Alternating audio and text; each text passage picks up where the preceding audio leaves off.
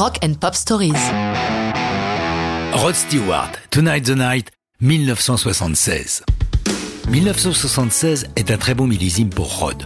L'année précédente, il a traversé l'Atlantique, déçu par la fin de son groupe Les Faces, et amer d'avoir versé à la couronne britannique une très très grosse part de ses revenus.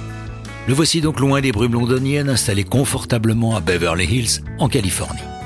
Il est accompagné par sa chérie du moment, Britt Eklund, qui va participer, un peu contre son gré, à l'enregistrement de Tonight the Night.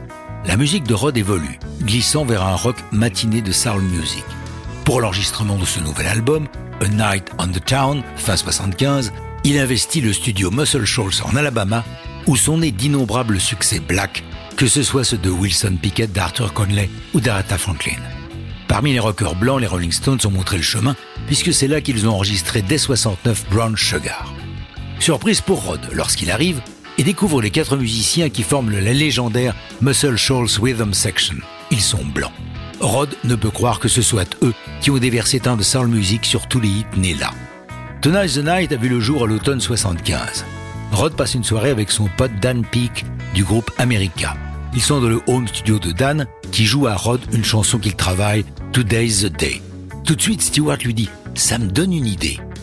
Quand Tonight the Night deviendra un hit, Dan se dira Bon Dieu, pourquoi j'y ai pas pensé?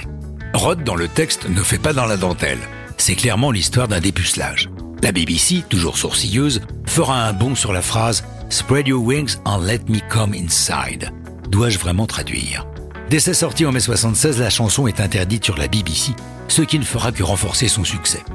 Les mots en français à la fin de Tonight the Night, j'ai un peu peur de ce que dira maman, mon amour vient plus près, embrasse-moi, etc., sont dits par Brit Eklund.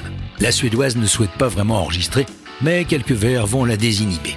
C'est elle aussi qui joue dans la vidéo, bien qu'on ne la voit jamais de face. Clip en 76 Oui, car Rod est pionnier en la matière. Avec son fidèle ami Bruce Gowers, il tourne régulièrement des petits films promotionnels qui lui vaudront d'être intensivement joués lors des débuts de MTV, étant alors l'un des seuls artistes à posséder autant de clips.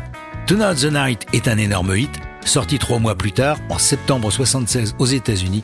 Tonight the Night prend la première place du hit le 13 novembre pour y rester jusqu'au 8 janvier 77. Janet Jackson en fera une reprise sulfureuse en 97, adaptant le texte sur une histoire de ménage à trois. Mais ça, c'est une autre histoire de rock'n'roll.